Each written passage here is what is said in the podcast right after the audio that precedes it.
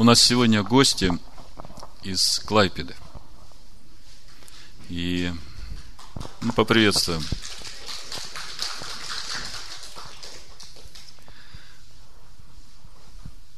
Мне хочется дать гостям нашим слово. Пусть они представятся, расскажут о себе и что в конечном итоге привело вас сюда к нам. Пожалуйста. Или кто?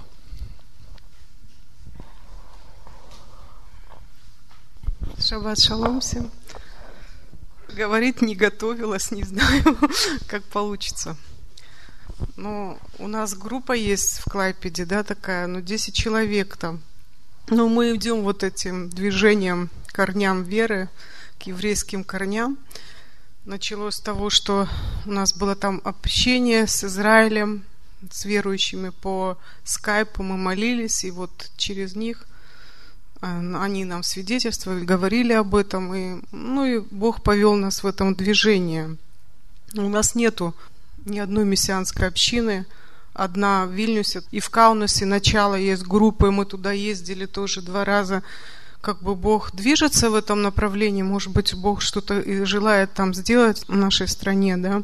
Но началось я год назад еще искала общины, я включила интернет и нашла Александра Агиенко проповеди, начала слушать, но вначале, или мне еще рано было, я не приняла их, оставила на какое-то время, а потом, когда Бог уже дальше пошел в глубину, и опять вернулась, Бог опять мне возвратил, я опять вошла на ваш сайт и начала слушать проповеди, и мы, наша группа слушает эти проповеди, и мы назидаемся очень, очень много откровений получаем, растем через это, и мы очень благодарны, что у вас есть такой пастор, слава Богу за него и что вы напрямую его слышите. Ну вот мы собрались, решили просто приехать, побывать в вашей общине, побыть здесь. Не знаю, что еще сказать. Но у нас такая группа, я не знаю, что Бог будет дальше, как Он будет двигаться. У нас нет пастора. Мы собираемся каждый шаббат по домам, пока собираемся, мы умещаемся еще в доме. Тоже прославляем Бога, читаем Тору, разбираем ее, кому как открывается каждому молимся, потом вместе кушаем. Вот у нас такие встречи. Ну, ну и Бог прилагает людей каким-то особенным образом. Он собирает, потому что вначале нас было совсем немного, а потом я стала молиться, Господь, приводи к нам людей, которые также двигаются в этом направлении, и Бог стал прилагать вообще через Каунас, через интернет. Вот у нас брат один к нам примкнул, потом вот недавно еще два человека просто пришли. Не знаю, Господь, наверное, что-то хочет и в нашем городе открыть. Вот все, наверное, не знаю. Спасибо вам. Не уходи, спасибо. Выходите все. Давайте встанем все, помолимся. Пусть Господь даст вам дух премудрости откровения к познанию Его. И сохранит вас на этом пути. Отец, ты видишь эти сердца, которые ищут истину, которые хотят познать Тебя в истине. И, конечно, им тяжело сразу погрузиться на всю глубину. Я молюсь и прошу Тебя, Господи, дай им дух премудрости и откровения к познанию Тебя. И пусть сейчас, Господи, дух премудрости почает на них – и пусть все откровения, которые ты даешь нам, пусть они будут легкие и понятны для них. Во имя Машеха Ишуа. Амин. Спасибо, Господа. Спасибо вам.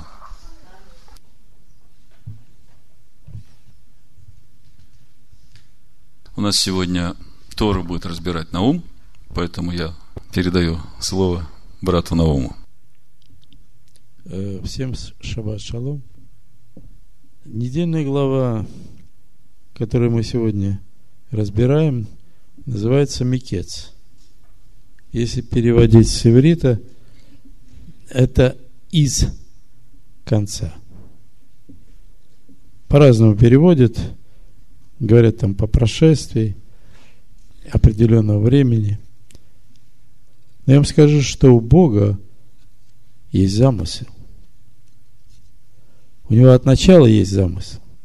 И то, что он делает сейчас, в этой недельной главе и предыдущей, когда мы читали об Иосифе, о его тех происшествиях, что с ним происходило, Бог как бы контролирует ситуацию и способствует тому, чтобы э, события развивались в нужном ему направлении. Есть такое на иврите слово «ваихи». Оно появляется в первой главе Бытия. «И сказал Бог и стало». И вот это «и стало» это есть на иврите «ваихи». И там, где это слово появляется, я так понимаю, это говорит о том, что Бог контролирует ситуацию. Бог во исполнении своего замысла действует здесь. Если читать эту недельную главу, то раза четыре или пять, сейчас точно не помню, это, это слово встречается.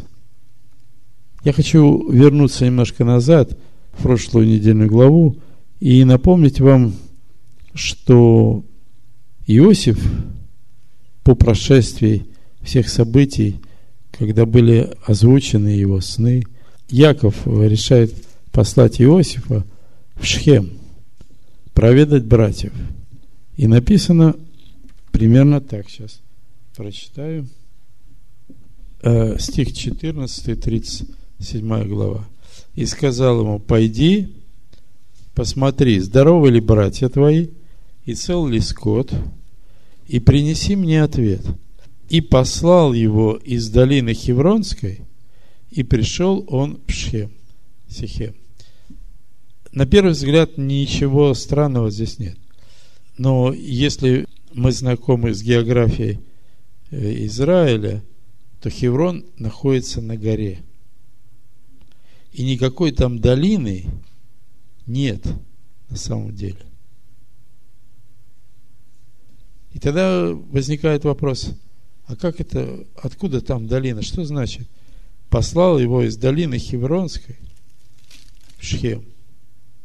Мальчику 17 лет. А до Шхема 75 километров. Я проверял по карте. 75 километров. Это не шутка. Это несколько дней надо идти, ну, если так. Я читал такое толкование, и оно мне очень понравилось, что не из долины Хевронской, не из глубины, долина всегда ниже, да, послал Яков своего сына, а послал его из глубины Божьего замысла. И сказал Израиль Иосифу. Не Яков сказал, а Израиль сказал Иосифу, иди посмотри, как там твои братья. И это как бы вот начало того пути, который предстоит пройти Иосифу и того Божьего замысла. И когда он пришел в Шхем, он как бы не нашел своих братьев, и вроде он выполнил то, что отец ему сказал. Ну, нет. Пришел, нет. Что делать? Надо возвращаться. Так нет же. Бог посылает человека, который спрашивает, а что ты ищешь? Он говорит, я ищу своих братьев. А их нет здесь. Я слышал, что они сказали, пойдем в Дафан. Итак, Иосиф оказывается в Дафане – и через это он оказывается в Египте. И целых 22 года об Иосифе ничего не знала его семья. И мы в прошлой недельной главе читали о том, как это происходило и что там происходило. И когда Иосиф пришел в Египет, его привезли в Египет, то купил его фараонов царь-дворец Патифар. И вот здесь вот, во втором стихе 39 главы, написано, был Господь с Иосифом, он был успешен в делах, он жил в доме господина своего, египтянина. И увидел господин его, что Господь с ним, и что всему, что он делает, Господь в руках его дает успех. Вроде как бы человек особых усилий и не прилагает, но все удается, все хорошо получается. Есть такой мидраж. Учитель из Ешивы встретил своего бывшего ученика, который учился э, в его Ишиве, и э, спросил, чем ты занимаешься? Он говорит, я торгую зерном. Вот сначала было тяжело, а потом дело пошло, и как бы раскрутился, и сейчас очень все удачно, э, все хорошо. И он говорит, что ты делаешь? Ну, он говорит, ну как? Я же вам говорю, я торгую зерном. Вот сначала было плохо, потом стало все хорошо. Сначала были проблемы. А потом вот все нормально стало. Он ему в третий раз спрашивает, а что ты делаешь? Он говорит, как? Но то, что ты мне рассказывал, делает Бог. А что делаешь ты? Вы знаете, это так и в нашей жизни. Мы, кажется, хотим что-то такое очень могучее сделать, что-то такое особенное. Мы стараемся. А самое главное – приобресть благоволение в очах Его. И тогда Бог будет с тобой. И тогда Бог будет двигаться с тобой. И тогда люди увидят, что имя Его нарицается на тебе. Что делаешь ты? Слушал много наших проповедей на эту тему. И, в общем-то, очень много очень таких содержательных мыслей услышал. Ну что нового? Что нового можно сказать по этой недельной главе? Матвея 16 глава, с 21 стиха я читаю. С того времени Ишуа начал открывать ученикам своим, что ему должно идти в Иерусалим и много пострадать от старейшин и первосвященников и книжников, и быть убиту, и в третий день воскреснуть. И отозвав его, Петр начал прикословить ему, «Будь милостив к себе, Господи, да не будет этого с тобой». Он же, обратившись к Петру, сказал, «Отойди от меня, сатана, ты мне соблазн, потому что думаешь не о том, что Божие, но о том, что человеческое. Человеческое, оно никогда не устоит. А Божие всегда исполнится. Если Бог сказал Аврааму, что его потомки 400 лет будут угнетаемы в земле не своей, и потом выйдут оттуда в четвертом роде, то если это он сказал, то так и будет – так и произошло. И вот эти события начинаются с Иосифа, а вы все знаете и помните, как поступили братья с Иосифом, какие взаимоотношения были в семье в то время. И как сделать так, чтобы маленькая семья – в количестве 70 человек вошла в Египет, размножилась и вышла оттуда целым народом несколько миллионов человек. По-человечески это не получается. Это просто невозможно. Но Бог сказал, и процесс пошел. Поэтому он послал человека. Послан был Иосиф. Я решил посмотреть еще один аспект, еще один замысел, который здесь реализуется. Евреям 10 глава. С первого стиха читаю. Закон имея тень будущих благ, а не самый образ вещей. Одними и теми же жертвами, каждый год, постоянно приносимыми, никогда не может сделать совершенными приходящих с ними. Иначе перестали бы приносить их. Потому что приносящие жертву, бывшие очищены однажды, не имели бы уже никакого сознания грехов. Но жертвами каждогодно напоминается о грехах. Ибо невозможно, чтобы кровь тельцов и козлов уничтожала грехи. Посему Машиах, входя в мир, говорит, жертвы и приношения ты не восхотел, но тело уготовал мне. Вот если бы не было праздника Хануки, если бы не было праздника Пурим, то некуда было бы прийти Машеху. Если нет народа, то куда придет Машех? Он говорит, жертвы и приношения он не восхотел, но тело уготовал мне. Как вы думаете, как это происходило?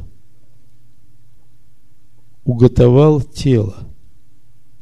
Ведь наверняка святой Машиах не может войти в нечистое тело.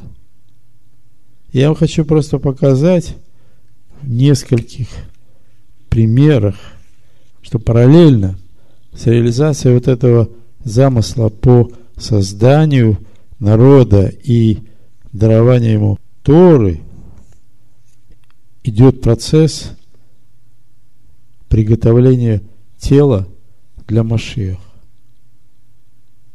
Вы помните, что происходило с Иудой после того, как Иосифа продали э, в Египет? 38 глава вам напомнит. Он отошел от своих братьев, пошел, куда глаза глядят, в ханаанскую землю, поселился у одного хананитянина, увидел там женщину, женился на ней, родил трех сыновей. Два сына умерли.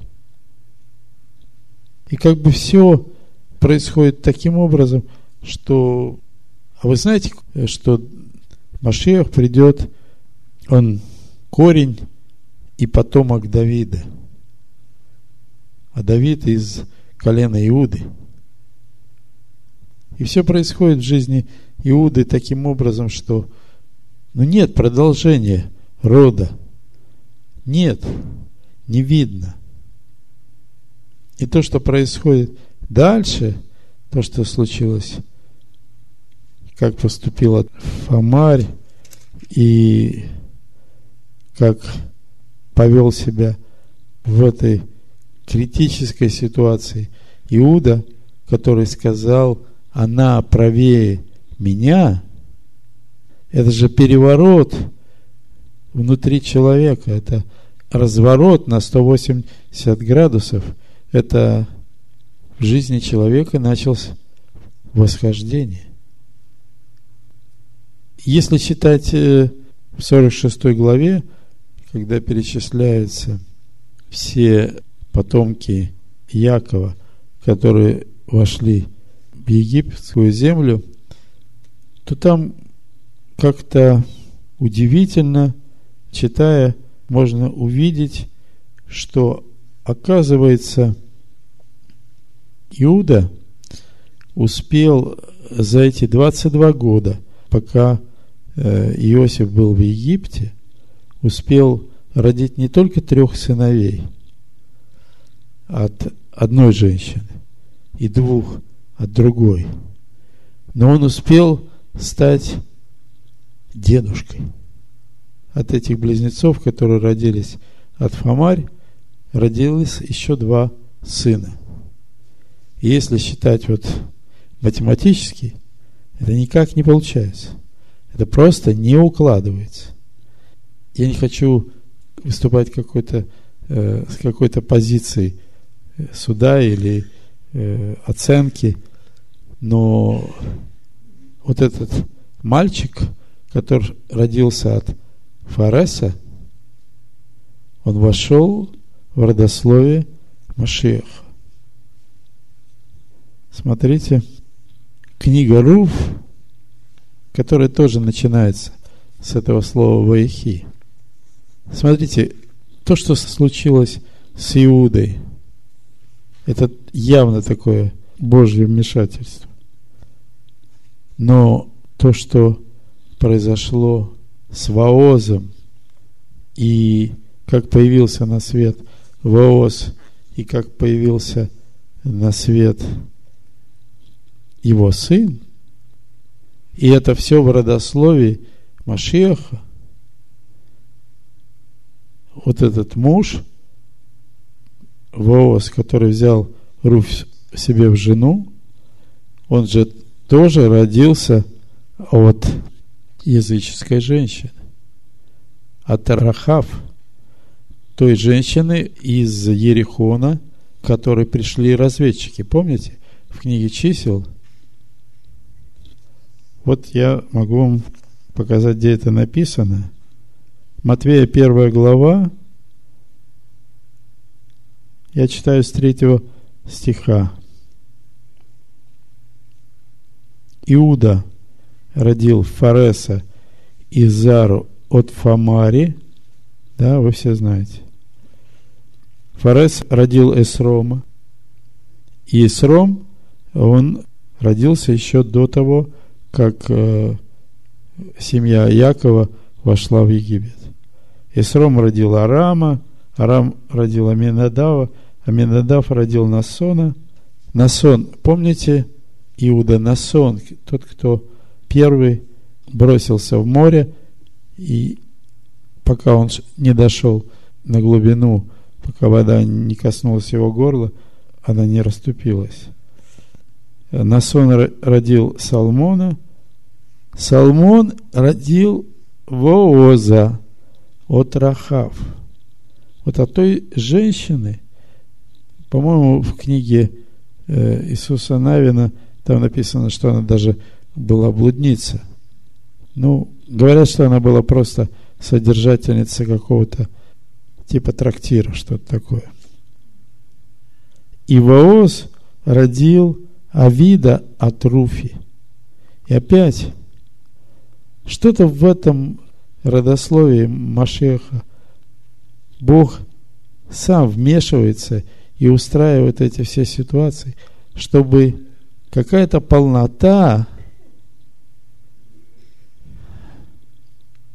Авид родил Есея, Есей родил Давида царя. Жертвы все сожжения он не восхотел, но тело уготовал мне. Когда Ишуа спросил фарисеев, чей сын Машех? Он сказал, Давидов. А как же он, Давид, называет его господином? 109-й псалом написано в книге Откровения, я корень и потомок Давида. Корень – это Машех, а потомок – это Ишуа. И вот идет это время, и одновременно идут два процесса. Процесс создание народа и все, что с ним происходило в Египте, и процесс приготовления тела для Машеха, который придет. И вы видите, что здесь и потомки Якова, и язычники, языческие жены. Все, что делает Бог, оно обязательно исполнится. Все, что сказал Бог, оно обязательно исполнится. Но каждому человеку дается свобода выбора в той ситуации, в которую он попадает. И самое лучшее для человека, как сказал один мудрец, стать на сторону сильного. Не противиться, встать на сторону сильного. Потому что если Бог делает, то Он делает в любом случае. А ты, мы в этой недельной главе читаем о ситуации, которую устроил Иосиф для своего брата Вениамина. Собственно говоря, это было для того, чтобы проверить, каковы сердца его старших братьев. Что изменилось в этой семье за это время? Вот эта подстава, эта интрига, которую он организует, сделав так, чтобы Вениамин оказался виноватым, и он как бы со стороны смотрит, а что будет происходить, как будут братья реагировать. Так же, как они действовали против него самого, или за это время – что-то изменилось. И мы видим, что Иуда вот за эти 22 года сначала падал, а потом начался подъем. Потому что человек увидел в своей жизни, э, увидел истину и признал ее. И для него, который был главный в своем небольшом колене, это значило поставить авторитет свой под вопрос. И вот в этой ситуации с Вениамином Иуда показал себя, что он действительно в его сердце происходит изменение. Тот, кто посоветовал своим братьям – продать Иосифа в Египет, потом сказал, как я, который проучился за меньшего брата своего, как я приду к отцу моему и увижу то горе, то, что постигло его. Из таких, я бы сказал, драгоценных камней – созидается вот это тело Машеха. Вот Исаия, 57 глава, все знают, и вот Саша сегодня читал, «Ибо так говорит высокий превознесенный, вечно живущий, святое имя Его. Я живу на высоте небес и в святилище, и также с сокрушенными и смиренными духом, чтобы оживлять дух смиренных и оживлять сердца сокрушенных. Ибо не вечно я буду вести тяжбу и не до конца гневаться, иначе изнеможет предо мной дух и всякое дыхание мною сотворенное. Он живет на высоте небес, сокрушенными смиренными духом чтобы оживлять сокрушенных и оживлять дух смиренных. Мудрецы говорят, что там, где стоит раскаявшийся грешник, не может стоять даже самый большой праведник. И когда мы читаем притчу о фарисее и мытаре, которые пришли молиться в храм, помните, фарисей говорит, я два раза в неделю пощусь, даю десятину, вот такой я хороший, со мной все в порядке. Не то, что вот этот мытарь. А мытарь стоял сзади и бил себя кулаком в грудь и говорил, помилуй меня, Господи. Иешуа говорит, сказываю вам, что этот ушел оправданным более, чем тот.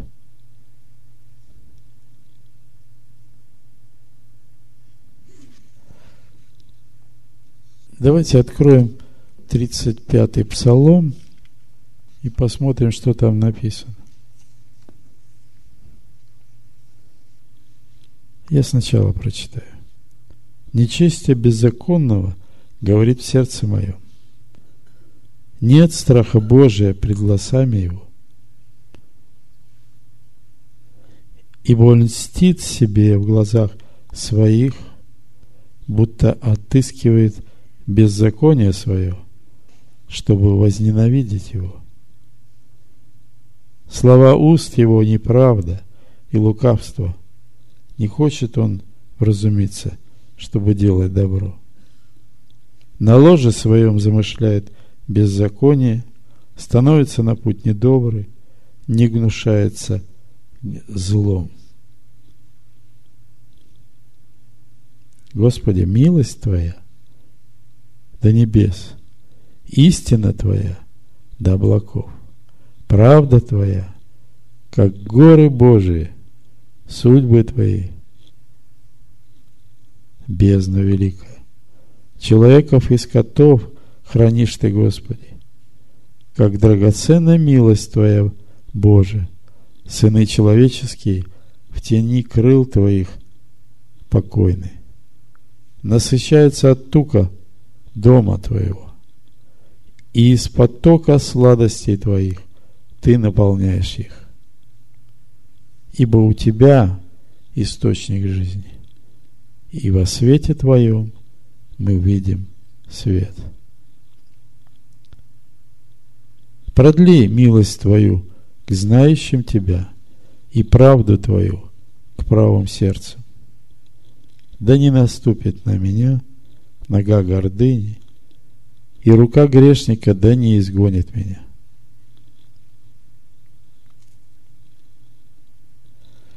Да не наступит на меня нога гордыни, и рука грешника да не изгонит меня. Это постоянная борьба в сердце человека происходит, когда одни мысли – другие мысли. И Павел говорит, бедный я человек. Кто меня избавит от этого? Потому что то, что не хочу, делаю. А то, что хочу, не делаю. Вот так вот в постоянной борьбе устрояется внутри нас святой дом Его, в котором Он живет – и без этого ничего не получается. Без этой борьбы.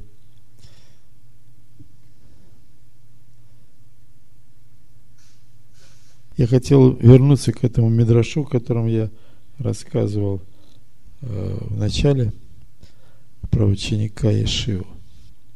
Он источник нашей жизни. И все, что происходит в нашей жизни – зависит только от него.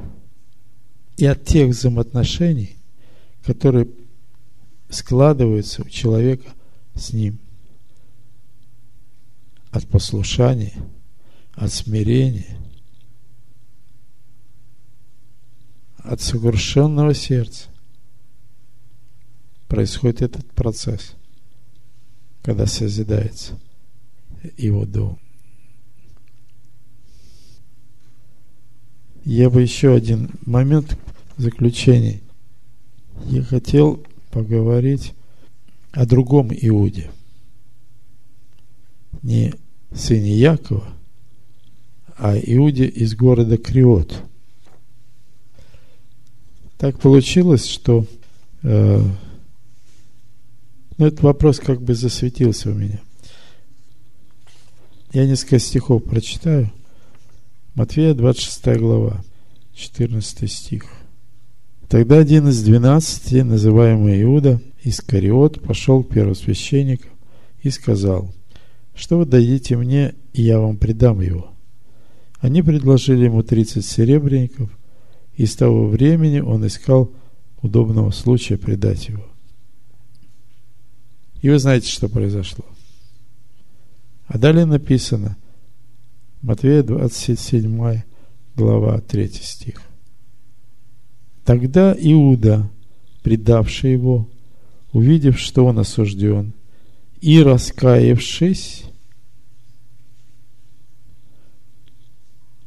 обратите внимание, и раскаявшись, возвратил 30 серебряников первосвященникам и старейшинам, говоря, согрешил я, предав кровь невинную.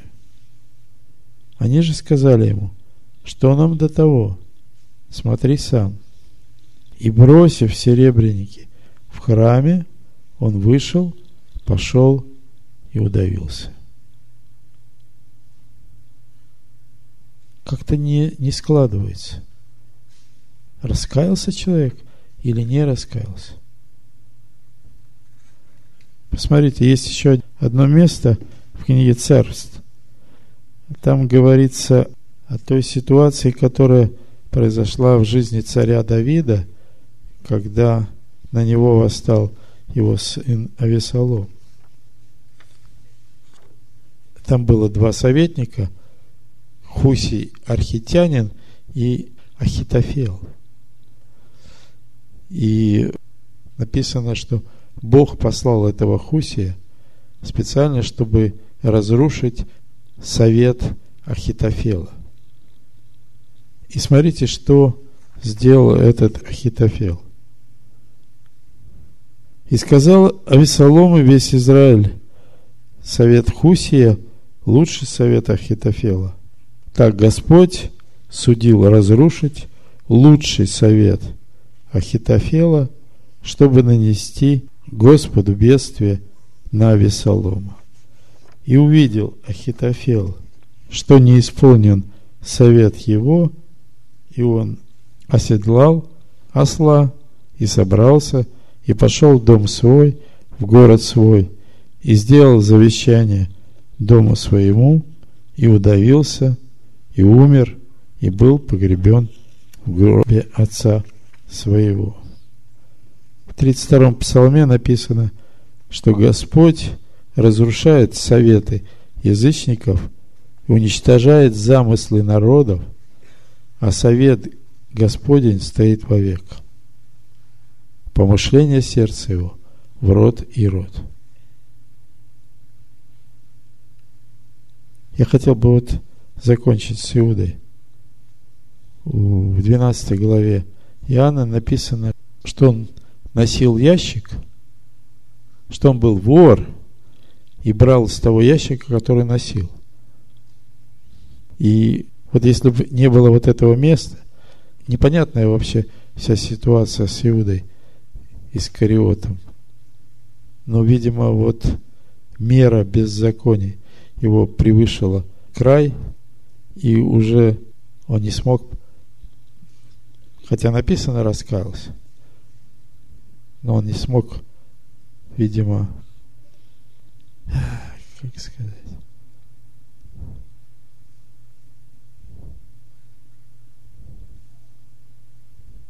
мера беззаконий превысила меру. Край. А,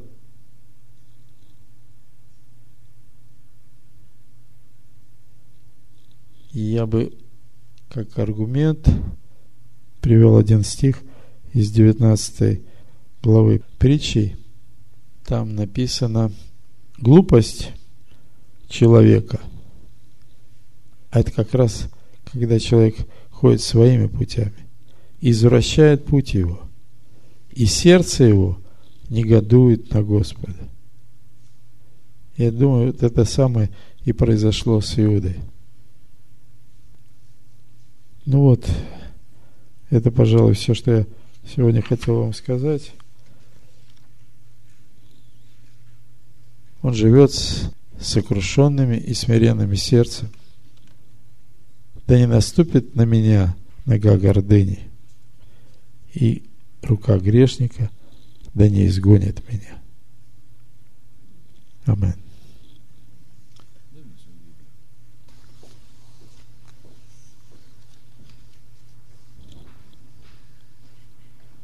Ты затронул такие глубокие темы. Скажу, я тоже много раз как бы подходил к этим вопросам, пытался размышлять, и как бы не хватало строительного материала, чтобы ну, увидеть эту целостную картину. И вот слушая тебя сейчас, как-то что-то начало соединяться, то, что ты вместе связал Иуду Искариота и родословие Машеха, которое идет через семя Иуды, это тоже не случайно. Я вот когда слушал тебя, вдруг я увидел, что тело Машеха, которое Бог уготовал для Машеха, и речь идет о рождении этого младенца, который родился от Мириам, да? Да. Но эта тема оказывается гораздо глубже – Подумайте, в родословие родившегося младенца вошли две женщины-хананьянки, одна маавитянка, и это все в теле Машеха.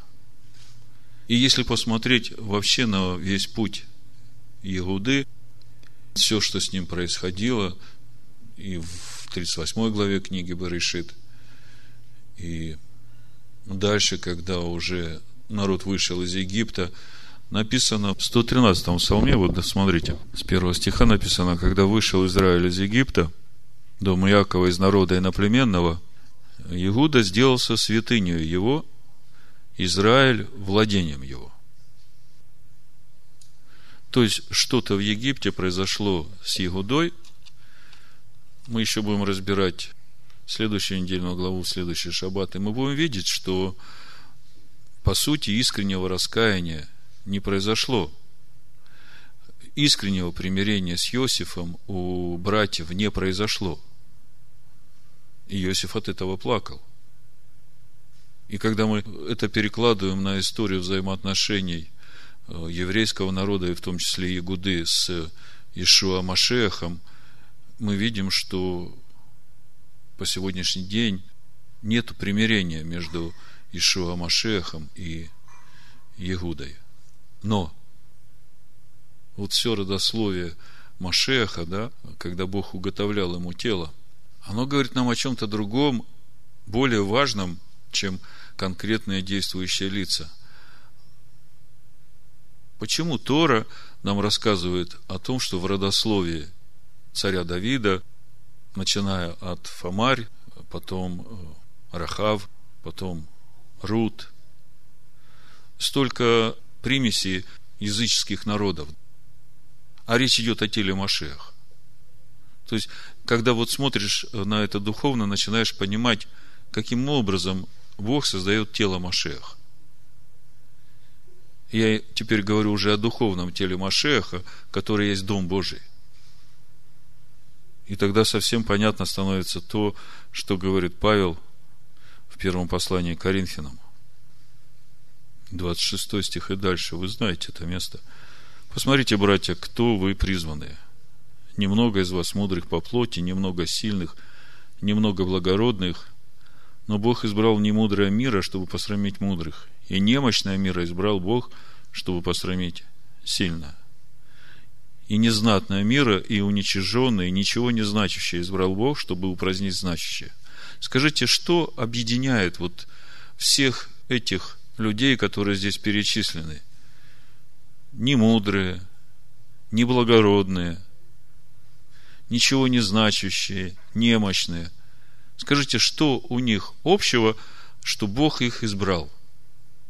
А речь ведь идет о теле Машеха.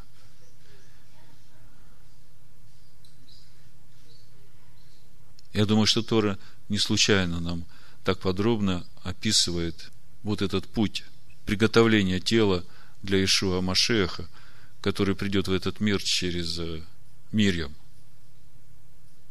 Сокрушенный и смиренный дух. Благоговение и трепет перед Богом.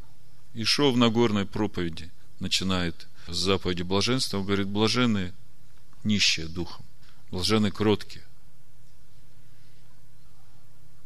смириться и сокрушиться перед Богом, для этого нужно очень большие духовные усилия человеку.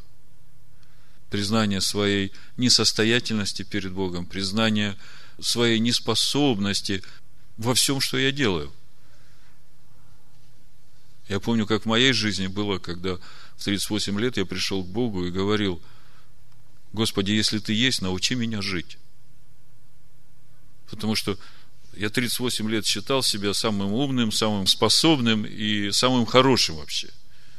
Я вообще не понимал, какие могут быть претензии ко мне. А когда все начало разваливаться, и я начал видеть, что все мои принципы, на которых я строил жизнь, все мое отношение к жизни, это все ничего не значит. А вот эти сильные в этом мире, мудрые в этом мире, они ведь думают, что они что-то значат и поэтому мучаются по этой жизни, бьются из угла в угол, выхода найти не могут. Единственное, что может помочь им, это вот это сокрушение и смирение перед Богом, прийти и сказать, Господи, научи меня жить. И при этом должно быть очень глубокое раскаяние. И когда Наум вот говорил сейчас об Иуде Искариоте, написано, раскаялся, вернул деньги, пошел и удавился. Я думаю, чего не хватало в этом раскаянии. И мне в духе пришла эта история, когда были посланы разведчики в обетованную землю, перед тем, как народу надо было входить в обетованную землю. Они пришли и сказали, что земля хорошая, но мы не сможем ее завоевать. И весь народ плакал. А потом на утро, когда проснулись, и Моисей сказал им все, что Бог об этом думает, это книга чисел 14 глава. Ну вот Моисей говорит то, что Бог сказал народу, отказавшемуся входить в обетованную землю, с 31 стиха, «Детей ваших, о которых вы говорили, что они достанутся в добычу врагам, я уведу туда, и они узнают землю, которую вы презрели. А ваши трупы падут в пустыне сей. А сыны ваши будут кочевать в пустыне сорок лет и будут нести наказание за блудодейство ваше, доколе не погибнут все тела ваши в пустыне ну и так далее. 39 стих. «И сказал Моисей слова сии пред всеми сынами Израилевыми, и народ сильно опечалился. И, вставши рано поутру, пошли на вершину горы, говоря, вот мы пойдем на то место, о котором сказал Господь, ибо мы согрешили.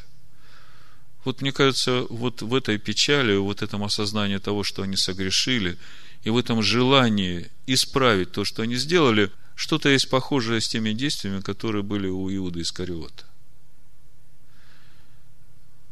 Значит, раскаялся, пошел, деньги отдал. И вот ключевое место, которое дает нам понимание, чего не хватило Иуде Искариоту. Моисей сказал, для чего вы приступаете повеление Господне, это будет безуспешно. Не ходите, ибо нет среди вас Господа. Скажите мне, когда у человека искреннее раскаяние, когда человек сокрушается до глубины сердца. Слово Божие говорит, что Бог живет именно с таким человеком. И вот теперь смотрите, что самое важное оказывается в создании тела Машеха. Это сокрушение человеческого сердца до такой глубины, когда это сердце наполняется Богом это сердце получает мир. Понимаете, искреннее глубокое раскаяние, оно приносит человеку шалом.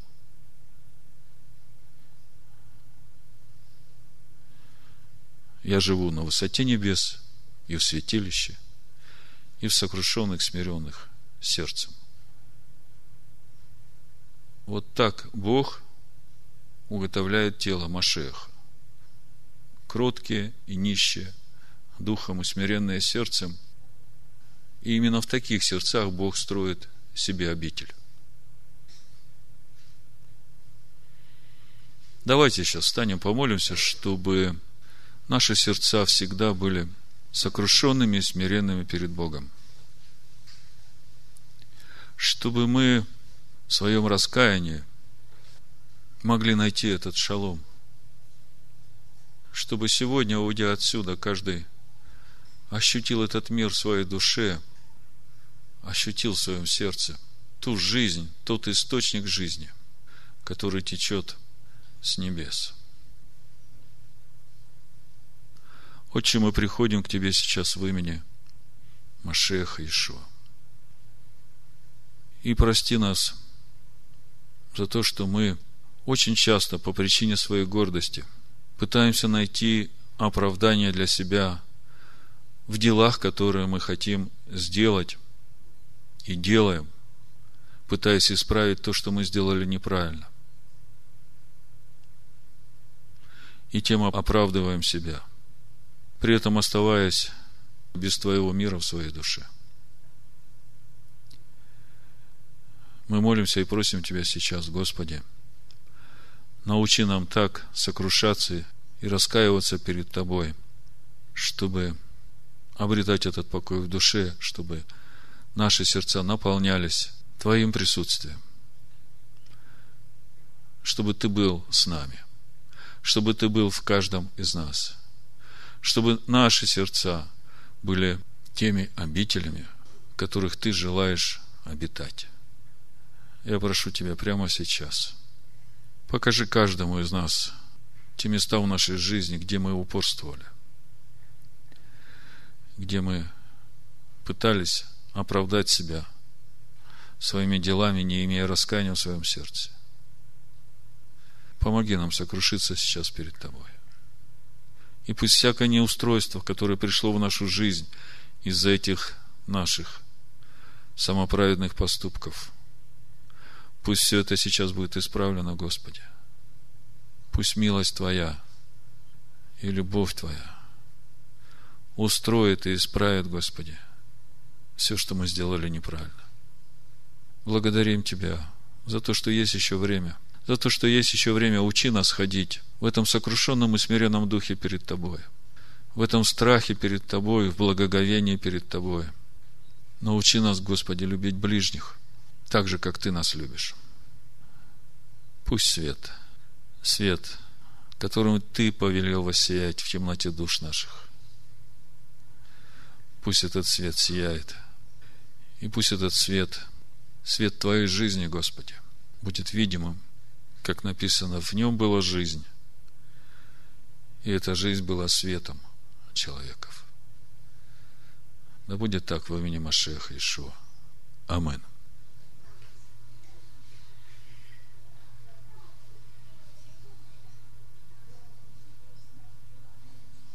Дух говорит, что все неправильные поступки исправлять нужно. И Слово говорит, что приложи одну пятую. Но прежде чем это делать, нужно искреннее глубокое раскаяние в том, что было сделано неправильно. И когда ты обретешь этот шалом в своем сердце через раскаяние, тогда будет принято вот то твое исправление, тем человеком, которого ты обидел или сделал что-то неправильно. Мне кажется, это хороший урок и хорошее наставление для каждого из нас, чтобы гордыня не наступала на нас. Сам много раз попадал в такую ситуацию, что сделал даже маленькую глупость, думаю, да ладно, что это такое? Это же мелочь. Я вот сделаю по-другому завтра, все будет хорошо. А нет – эта трещинка, она в том другом сердце. Она живая. И что бы ты ни делал хорошо, в том сердце оно отзываться не будет. А вот когда ты раскаешься и получишь сам мир в душе, тогда то, что ты скажешь этому человеку, и то, что ты будешь делать, это будет приносить радость и тебе, и ему. Слава Богу.